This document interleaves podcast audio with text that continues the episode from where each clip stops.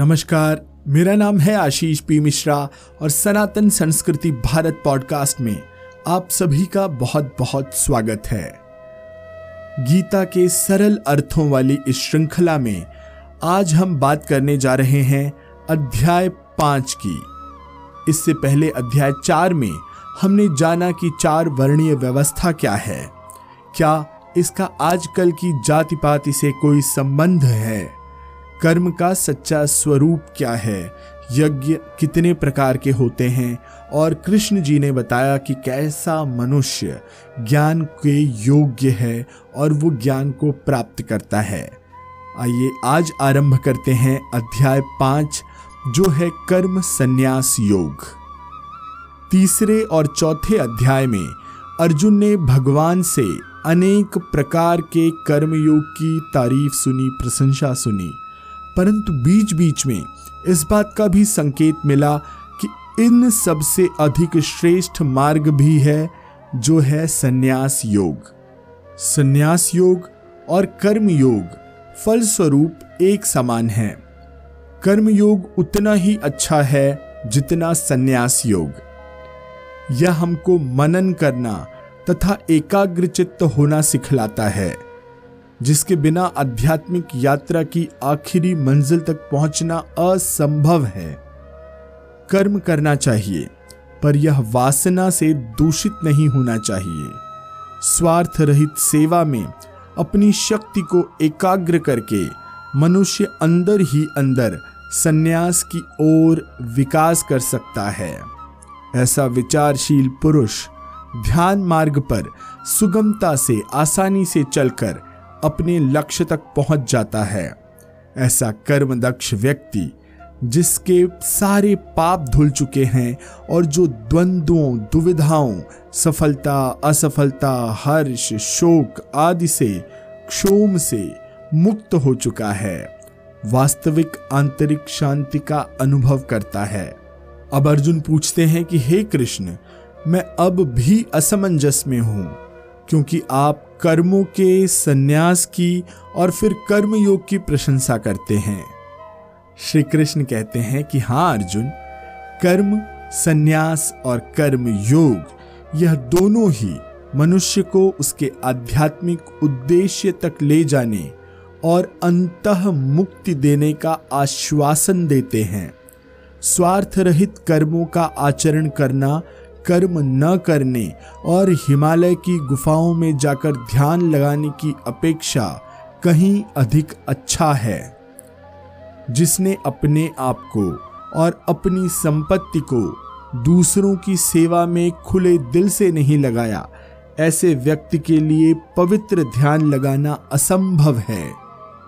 वस्तुतः ऐसा पुरुष जिसने अपने अहम भाव का सर्वथा त्याग कर दिया है और जो स्वार्थ रहित कर्मों का आचरण करता है, सन्यासी ही है, क्योंकि वह अपना सर्वस्व दूसरों की सेवा में लगा देता है। वह अपने सब कर्मों में ऐसा ही करता है। समाज सेवा की बाहरी दुनिया में या अपने आंतरिक जगत में, वह अपने चित्त को परमात्मा पर एकाग्र रखता है। और सब प्रकार के द्वंद्वों से सर्वथा अतीत हो जाता है, दूर हो जाता है। स्वार्थ रहित कर्मयोगी, जिसने अपने सब कर्मों को, परमात्मा को अर्पण कर दिया है और अपने सब कार्य परमात्मा के नाम पर परमात्मा के लिए करता है, उस पर सफलता और असफलता का कोई प्रभाव नहीं पड़ता। वह अपनी सब इंद्रियों को वश में कर लेता है। आत्मज्ञानी की तरह वह भी अनंत मुक्ति का अनुभव करता है। अज्ञानी और मूर्ख लोग सांख्य योग और कर्म योग को अलग अलग फल देने वाला समझते हैं, जबकि इन दोनों में कोई फ़र्क नहीं है। अतः एक मार्ग दूसरे मार्ग का विरोधी नहीं है। कर्म योगी थोड़े ही समय के बाद अपने आप को सन्यास के मार्ग पर बढ़ता हुआ, आगे चलता हुआ पाता है। दोनों मार्ग क्रमशः एक ही लक्ष्य की ओर ले जाते हैं। इस तरह वे समानांतर मार्ग न होकर एक ही मार्ग हैं। मार्ग का पहला भाग कर्म योग कहलाता है और इसी मार्ग का आखिरी विस्तार संन्यास योग कहा जाता है। अपने विकास की वर्तमान स्थिति के अनुसार जिज्ञासु लोग जहाँ वे हैं, वहाँ से अपनी यात्रा आरंभ करते हैं। या तो मार्ग के पहले भाग से, यानी कर्म योग से, या दूसरे भाग से, अर्थात संन्यास योग से। जो लोग ज्ञान योग और कर्म योग को फल स्वरूप में एक देखते हैं, वही सच देखते हैं, यथार्थ देखते हैं। जो सांख्य का मार्ग है, वही कर्म योग का भी मार्ग है।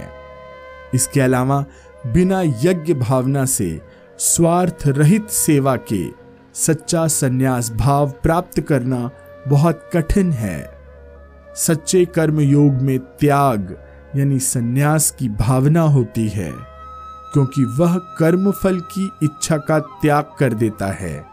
इसलिए चाहे कोई इस दुनिया में रहकर स्वार्थ रहित कर्मों के आचरण में व्यस्त रहे या हिमालय की गुफाओं में ध्यान मग्न रहे, दोनों एक समान हैं। हर एक हालत में आँख, नाक, कान आदि के द्वारा किए हुए कार्यों के बारे में वह कोई चिंता नहीं करता। यह सब इंद्रियाँ अपने काम सहज ही करती हैं। ऐसे जिज्ञासुओं का दृढ़ विश्वास होता है कि वे स्वयं कुछ नहीं करते। वे स्वयं कुछ कर ही नहीं सकते। वे संसार की घटनाओं से जल में कमल के पत्ते की भांति निर्लिप्त रहते हैं, अनछुए रहते हैं। कमल के पत्र पानी में उगते हैं और सदा पानी में ही रहते हैं। फिर भी वे भीगते नहीं हैं। ऐसे ही सिद्ध पुरुष संसार के वातावरण और अपने कार्यों से कभी दूषित नहीं होते हैं, मैले नहीं होते हैं। इस मनोभाव के द्वारा ममत्व बुद्धि रहित होकर केवल इंद्रिय, मन, बुद्धि और शरीर द्वारा भी आसक्ति को त्याग कर अंतकरण की शुद्धि के लिए कर्म करते हैं। वे लगातार उन्नति करके पारंगत हो जाते हैं। उनका आत्मा से एक ही भाव हो जाता है और कर्मों का फल त्याग करके वे अनंत शांति को प्राप्त हो जाते हैं। इसके विपरीत सकाम पुरुष कामना की प्रेरणा से फल में आसक्त होकर बंधते हैं और अपने आप को विनाश को सौंप देते हैं। व्याकुलता और शोक से वे सदा ही विचलित रहते हैं। अब अर्जुन पूछते हैं कि, हे भगवान, कृपया इस सन्यास के भाव को विस्तार पूर्वक समझाइए। यह अधिक मनोरम हो रहा है। इसमें मेरी रुचि बढ़ रही है। श्री कृष्ण कहते हैं कि केवल शरीर से होने वाला त्याग ही सन्यास नहीं है। सच्चा त्याग मन से होना चाहिए। त्याग की गई वस्तु की कामना फिर कभी नहीं होनी चाहिए। यह बौद्धिक विश्वास से उत्पन्न होता है, जो विवेक पर सोच पर आधारित है। सब स्थूल शरीरों में शुद्ध आत्मा एकमात्र स्वामी के नाते स्थित है।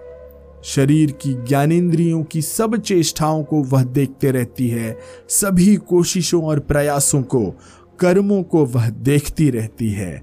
पर स्वयं तनिक भी प्रभावित नहीं होती। वह स्वयं कोई भी कार्य नहीं करती, न वह शरीर, न मन और बुद्धि से अपने अपने कर्तव्य को कहती है। जीव के कर्म फल की भी उसकी कोई इच्छा नहीं होती। वह न किसी के पाप कर्म को और न किसी के शुभ कर्म को ग्रहण करती है। वह पाप और पुण्य से परे है। इस प्रकार आत्मा सदा अविचल शांति का अनुभव करती है। पर जब सब वासनाएँ उसकी दृष्टि को ढक लेती हैं तो वह अपने को करता यानी कि करने वाला और अनुभव करता जीव मानने लगती है। तब यह कर्म के फल के लिए अधीर हो जाती है और उसके न मिलने पर शोक करने लगती है। यह अच्छी तरह समझ लेना चाहिए कि महान तथा शुद्ध आत्मा सीमाबद्ध कर्मों में अनुरक्त नहीं होती है, लिप्त नहीं होती है, और न जीव की अपूर्ण खुशियों से ही उसका कोई सरोकार है, कोई संबंध है। आत्मा और जीव के बीच का यही संबंध है। इस दुर्बोध, अति सूक्ष्म सत्य को समझना साधारण मनुष्य के लिए कठिन है। अज्ञान के कारण वह समझता है कि वह मन और बुद्धि समेत एक शरीर ही है, पर तत्व ज्ञान द्वारा यह अज्ञान सत्य की अप्रतीति नष्ट हो जाती है, जैसे कि सूर्य के निकलते ही सारा अंधकार गायब हो जाता है। तब अहम भाव पूरी तरह से मिट जाता है और वह परमात्मा के स्वरूप में जाकर स्थित हो जाता है। संसार सागर को पार करने के लिए केवल समदृष्टि ही एक नौका है, नाव है। सन्यासी और कर्मयोगी का अंतिम अनुभव बिल्कुल एक जैसा ही होता है। श्री कृष्ण कहते हैं कि जब सिद्ध पुरुष के हृदय में तत्व ज्ञान का सूर्य पूरी तरह से उगा होता है, तब वह जानता है कि सब कुछ एक ही सच्चिदानंद घन परमात्मा का खेल है। ब्राह्मण तथा गौ, हाथी, कुत्ते और चांडाल में भी वह समदर्शी ही होता है, उनको एक जैसा ही देखता है। वह इन सब में एक परमात्मा एक पर ब्रह्म की सत्ता को देखता है। जब उसका विषम भाव पूरी तरह से नष्ट हो जाता है अलग अलग देखने का भाव पूरी तरह से नष्ट हो जाता है, तब वह सदा के लिए मुक्त हो जाता है। वह सदा नित्य, ध्रुव आनंद का अनुभव करता है, अर्थात जो आनंद कभी हिल नहीं सकता। हर्ष से न तो वह प्रफुल्लित होता है और न दुख से दुखी या शुद्ध होता है। परमात्मा के ध्यान रूप योग में अभिन्न भाव से स्थित मन लगाने वाला पुरुष अक्षय आनंद का न समाप्त होने वाले आनंद का अनुभव करता है। सच्चा कर्मयोगी भी उसी आनंद के शिखर का अनुभव करता है, क्योंकि दोनों का अहम भाव अहंकार मिट जाता है। इस अक्षय आनंद की प्राप्ति के लिए अहम को जीतना ज़रूरी है, क्योंकि इसके रहते हुए केवल अस्थाई सुख ही संभव है। इसलिए हे अर्जुन, यदि तुम इस नित्य आनंद को चाहते हो, उसको पाना अब भी संभव है। तुम में इच्छा और क्रोध से उत्पन्न क्षोम और व्याकुलता से अलग, रहने की शक्ति और साहस है। अतः कामना और क्रोध को पहले जीतना चाहिए। इच्छाओं को पहले जीतना चाहिए। वह तत्वज्ञानी जो आत्मा की दिव्यता को जानता है और आत्मा के परम आनंद का अनुभव करता है, वास्तव में पूर्ण रूप से दिव्य है। साधारण पुरुष भी जिसके व्यक्तित्व में अच्छाई और बुराई दोनों ही होती है अपने बौद्धिक पुरुषार्थ से, अपने को पवित्र कर सकता है और अपने अहम भाव से, अहंकार की भावना से मुक्त हो सकता है। वह अपनी पूर्ण मुक्ति के परम आनंद को अनुभव करके पूर्ण रूप से उसका अधिकारी हो जाता है। वह मनुष्य मात्र के स्थायी कल्याण के लिए जो लगातार प्रयास करता है, उसी में उसको अपने पूर्ण सुख और संतुष्टि का अनुभव होता है। वह स्वयं सुखी रहता है और दूसरों को भी अपना सुख जितना भी हो सके बांटने का इच्छुक होता है, इच्छा रखता है। वह समाज के सदस्यों के बीच में ही अपने स्वर्ग को पा लेता है। समाज सेवा में ही अपना जीवन लगा देता है। ध्यान योग। जीवन का सर्वोच्च व्रत केवल मनुष्य ही जिसके योग्य है। इस ध्यान योग के संबंध में कुछ संकेत। ध्यान या मनन की कला, विचारों और भावनाओं को एक ताल करके आंतरिक केंद्र को ढूंढ निकालना, उसमें आसीन अनंत शांति का साक्षात्कार करना। मनन शक्ति को कैसे प्राप्त किया जाए? यह भगवान कृष्ण अब विस्तार पूर्वक बताते हैं। भगवान कहते हैं कि उचित कर्म के आचरण का एकाग्र चित्त होकर अभ्यास करना मनन विधि का सार संक्षेप में यह है। मनुष्य के शरीर, मन और बुद्धि में पूर्ण प्रीत युक्त एक ताल सहयोग होना चाहिए। ज्ञान और कर्म इंद्रियों को वश में करके बाहर के विषय भोगों को बाहर निकाल देना चाहिए, क्योंकि उनके चिंतन से मन व्याकुल रहता है। इस प्रकार बाहर की बाधाओं से सुरक्षित होकर मनन करने वाले को चाहिए कि वह अपने मन को धीरे धीरे दृढ़ता से शांत करे। कैसे? नासिका में विचरने वाले प्राण और अपान वायु को सम करके, पीठ को बिल्कुल सीधा करके बैठना चाहिए और चित्त को परमात्मा पर एकाग्र करना चाहिए। मन से भय, कामना और क्रोध को निकालकर चित्त को अपने परम लक्ष्य पर लगा देना चाहिए। ध्यान की विधि यह है, इसमें शरीर और मन अपने अपने कर्मों को रोककर चित्त की सहायता करते हैं। उस परमात्मा पर दृढ़ता से एकाग्र होने में जो सबका परम मित्र है। मनन करने से मनुष्य सारे दिन शांत और प्रफुल्लित रहता है। क्या तुमको और विस्तार पूर्वक विवरण की आवश्यकता है, अर्जुन? अच्छा। यदि तुम नियमित रूप से सत्यनिष्ठ होकर मनन का दैनिक अभ्यास करने को तैयार होगे तो मैं तुमको सारा विवरण अगले अध्याय में दूँगा। तो अध्याय पाँच, कर्म संन्यास योग यहीं पर समाप्त होता है।